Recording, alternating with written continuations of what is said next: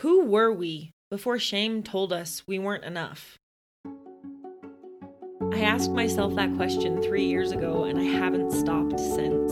You see, shame tells us that we're alone in how we feel, that it doesn't matter what we think or say or believe. Every part of us that feels unfindable, unreachable, unseeable, unlovable has shame in it.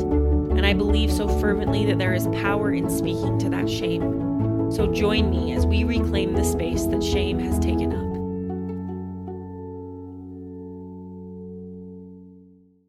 Hello, you incredible human being who matters. Your worth is untouchable. I'm so glad you're here today. I'm your host, Emily Stearman, and I'm coming at you from a place I don't normally uh, come at you from. I'm recording today in my car, which I don't think it's going to be a bad idea. I've done a lot of sound checking. I'm feeling pretty confident about this choice. I would love your feedback though. How do you feel about this choice after listening to this episode? Uh, my friend, to be completely honest, there are times when I sit down to record my podcast and I just feel, ugh. That's the best way to describe it. It's not because I don't want to be here with you. It's not because this isn't an incredible privilege and honor, because those things are all true. But I'm pretty regularly doing my own healing, doing my own work. And while this podcast is a thousand percent part of my healing and my work. There are some times when I sit down to record after I've written, you know, I've got my notes, I feel prepared and ready to deliver a podcast episode to you that will help you and support you and and reach you where you're at. Sometimes I don't feel like I want to record. Sometimes I don't feel like I want to say what I wrote down because maybe I wrote down those things you know, the day before or just another time when I wasn't feeling, ugh, you know. Or maybe something, this is actually often what happens, something comes up the day I'm going to record a podcast that is uncomfortable or challenging or triggering. And I'm kind of in that headspace when I go to record a podcast. So I'm going to lean into it. I'm going to do it. I'm going to do the damn thing. I'm going to be vulnerable. I'm going to put my money where my mouth is. and I'm going to sit down and I'm just going to talk to you about some of my healing and what I'm going through right now and what's currently been sitting heavy on my chest and on my mind.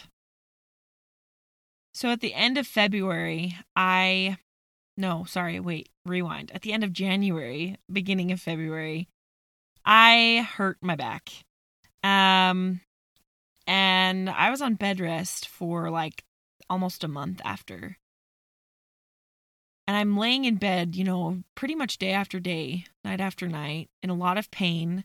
I have two small children, and I'm also a business owner. So I work from home. Um, and my husband, he does not work from home. He's a biologist, so he works in a lab. So I'm the default parent during the day. But I'm laying in bed, not able to like literally put on my own clothes or like go to the bathroom without either Nathan's help or my walker's help. So I had to have people come and help me with my kids. And thankfully, I had some really supportive family members who were able to come and support me through that. But what did I have so much time to do? Oh, yeah, sit in my shame. my shame just kept droning on truly about how stinking terrible of a mom I was. You know, I'm laying in bed listening to other people care for my children, uh, do the care tasks like the diaper changes and the getting the picky kids to eat their food and pick up and drop off, um, the memory making, you know? And even though I did a lot of resting and a lot of just like considerable pain rifting through, I don't know, navigating of pain, there was also just so much like quiet buzzing in my mind of shame of you should be up with them. And for me, I really started to go down the hole of, you know, if you would have done this, then your back wouldn't have been injured. Or, you know, if you weren't fat, then your back would feel better my mind became just a minefield of shame, of sadness, of darkness, of overwhelm, of loneliness. I did a lot of, is this going to be forever? You know, which to be fair, you know, when you can't move very well, when you can't like feed yourself or go to the bathroom by yourself. I know that's too much information, but also it's my podcast, so I can tell you that. It happens to all of us. At one point in in your life, you're going to either shit your pants as an adult or not be able to wipe your butt as an adult. And I'm here for you for either of those experiences. But I, I, when you can't do so much for yourself, there's like a level of fear. And so I'm sitting there in that fear and in that shame just hoping and clinging to points of light in my day. And even though I talk about shame, even though I actively am working to heal my shame and to heal my trauma and to cope, even though I'm doing a lot to support my mental health, I haven't been in like a shame spiral like that for a long time. It's been a couple years, truly which is a gift that I'm grateful for because I used to live a lot of my life in like repetitive traumatic and shame cycles. And that was hard on my brain and on my heart, my nervous system. So I'm grateful for the rest that I've been given and that I've worked hard for. I'm grateful for that. But damn, was it hard. I'm laying in bed thinking really sad things about myself, really dark things about my worth and my output as a mom, as a human being. And while my thoughts never went into suicidal territory, I absolutely thought multiple times that I was not a good person, that I was not a worthwhile person. I pulled away from friends. I pulled back from a lot of things that I enjoyed doing, like my podcast. I pulled away from responding to messages and emails. And, and again, partly some of that was because I was literally in so much pain. But I just felt so much shame, you guys. It was actively berating my system. And I realized that some of that also was depression. I was in my house. I have seasonal affective and your girl gets sad when the sun goes away. I do. I love a good sunshiny day. I love a good beach day. So sue me. So I'm laying in bed with no beach, no sun, no warmth, feeling a lot of things that I know to not be true. So, I want to share just a couple things that I learned from my recent shame spiral, my, my depressive episode, I guess we could call it either thing, and it would be accurate. The first thing that I learned is that I have such a propensity to pull away from connection. Shame and connection, remember, it's like oil and water, they don't like each other. I choose connection. Connection is a much more wholesome, supportive endeavor than shame is. But I pulled away from so many people that I love. Pretty much the only person I was having regular conversation with, other than my kids, was my husband. Now, Nathan is a great human to have regular conversation with. I love that guy a lot. But even he knew, he recognized, being my spouse, having seen me experience these shame spirals before, even he knew that I was just pulling away hard. And I'm grateful that I had friends reaching out to me. Uh, my best friend was really attentive and mindful to me. And I was able to communicate with people as the days grew, I guess, away from my injury. And I started finding peace and healing in my body and just honestly rest too as my back started to hurt less. I realized that there was a direct correlation to my physical body feeling better and me reaching out to people so, the first thing that I learned is that my physical body truly does impact my emotional well being. Now, pause, hold on, wait a minute. I am not telling you what to do with your physical body. You are an incredible human being, and your body is the least interesting thing about you. Do you hear me? I'm not about to tell you to lose weight or to go to the gym or to eat vegetables. Okay, you get to decide what to do with your body.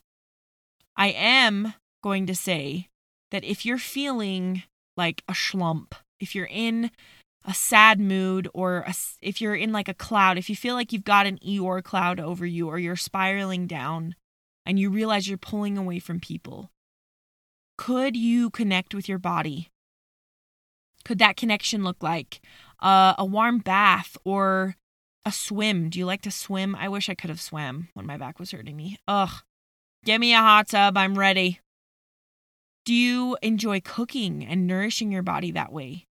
And enjoying food as an experience? You know, is sitting out in the sun and getting warm, is that something that you enjoy? Whatever it looks like to connect with and nourish your body, the next time you feel that Eeyore cloud approaching, I just want to encourage you, plant a seed, remind you that if this feels like it could be for you, then tune into your body and give it some support. Because the moment that I started having the capacity to support my body again, the physicality to do more things for myself, I felt a deeper connection to the people around me. And I was more excited to connect with the people around me. Another thing that became quickly apparent is that you can only scroll social media for so long. You know what I'm saying? And I'm not bagging on social media. I really enjoy social media. I'm on Instagram and I really enjoy Instagram and TikTok. I'm actually starting to post on TikTok more, which your girl is nervous, but it's been exciting. I've learned a lot. But scrolling and like laughing and learning and going, oh my gosh, that's so cool. And what a really cool person this is. And wow, that was such a fun TikTok. Or oh my gosh, I got to go check my XYZ thing they just taught me about on my TikTok or my Instagram reel, you know? There's only so much of that you can do before it just every TikTok and reel bleeds into each other, right? Or if you're a Twitter person, like how long can you truly scroll Twitter until you're like, okay, I need a break. This is sad. or this is really isolating. I don't actually feel like I'm connecting with these other people. Whatever uh, social media represents to you, something you can throw yourself into to numb or avoid or dissociate, which I am a believer in some numbing, some dissociating, some separating yourself from the problem is is beneficial, truly. I believe that.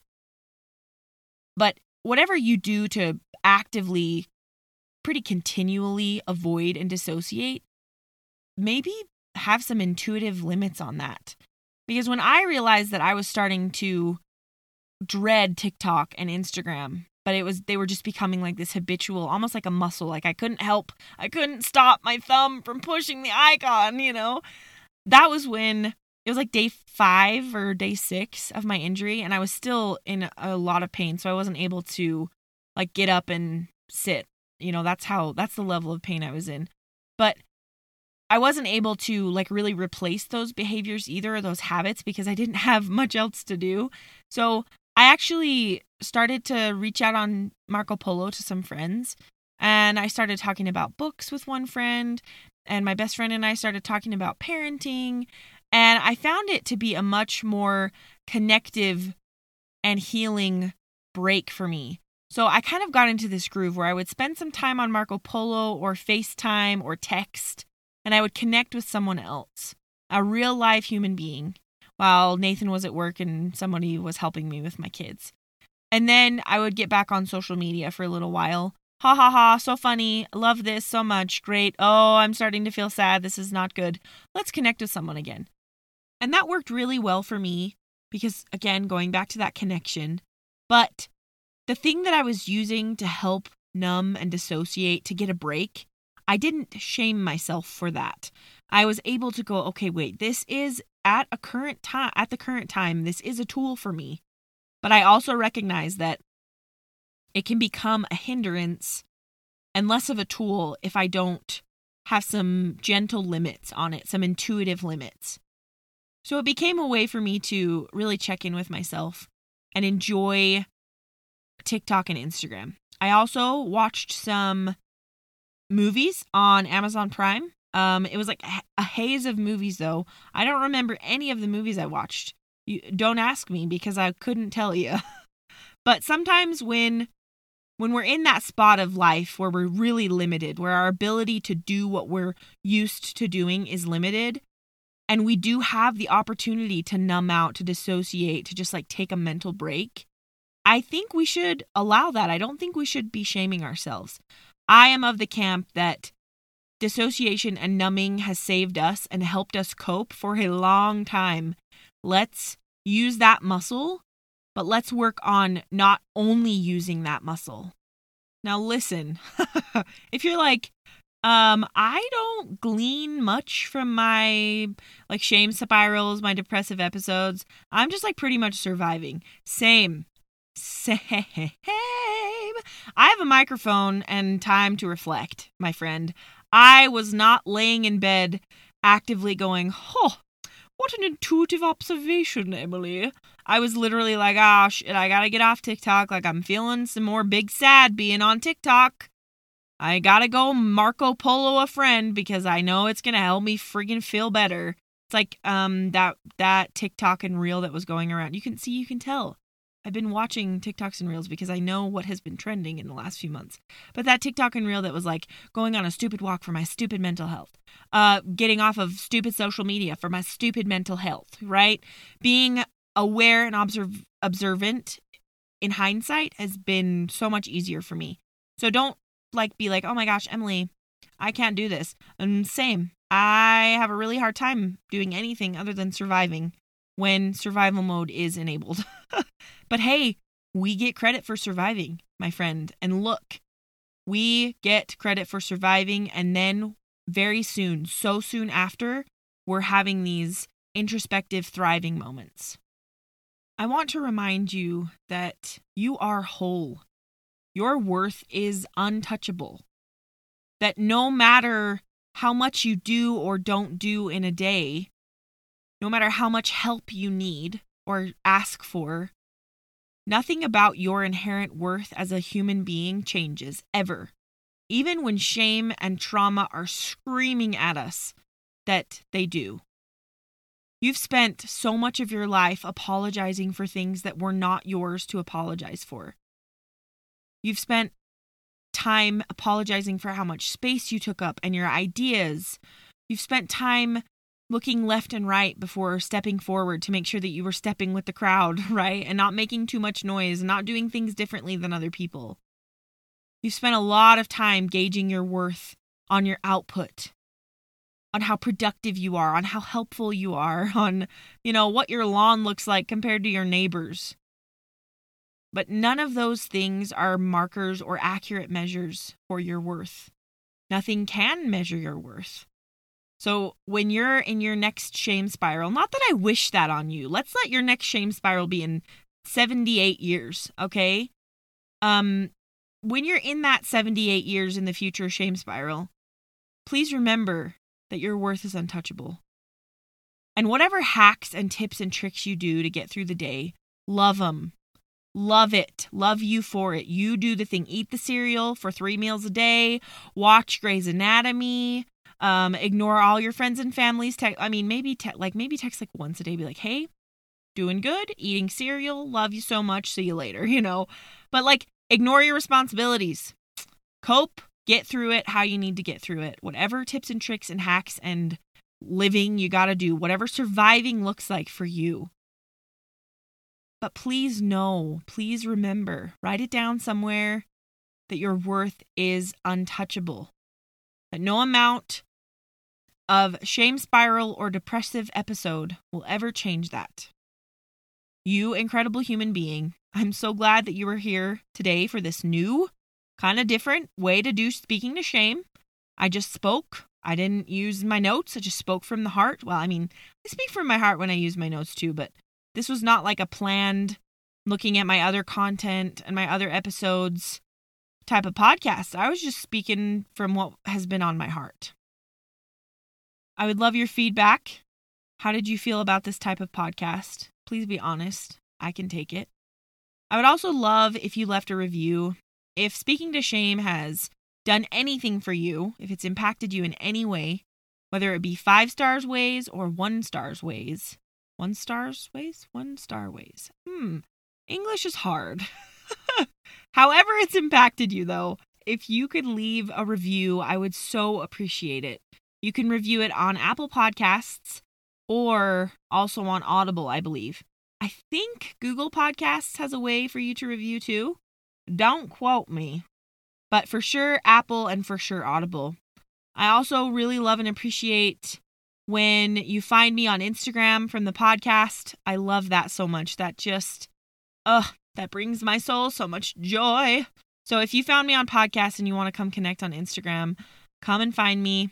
I would love to be internet friends. Thank you for being here. Thank you for existing. The world is brighter because you are here. I'm Emily Stearman, and this is Speaking to Shame. I can't wait to rediscover who we were before shame told us we weren't enough. I can't wait to find those parts of us that need healing, that feel unfindable and unlovable, and remind them that shame is not our truth.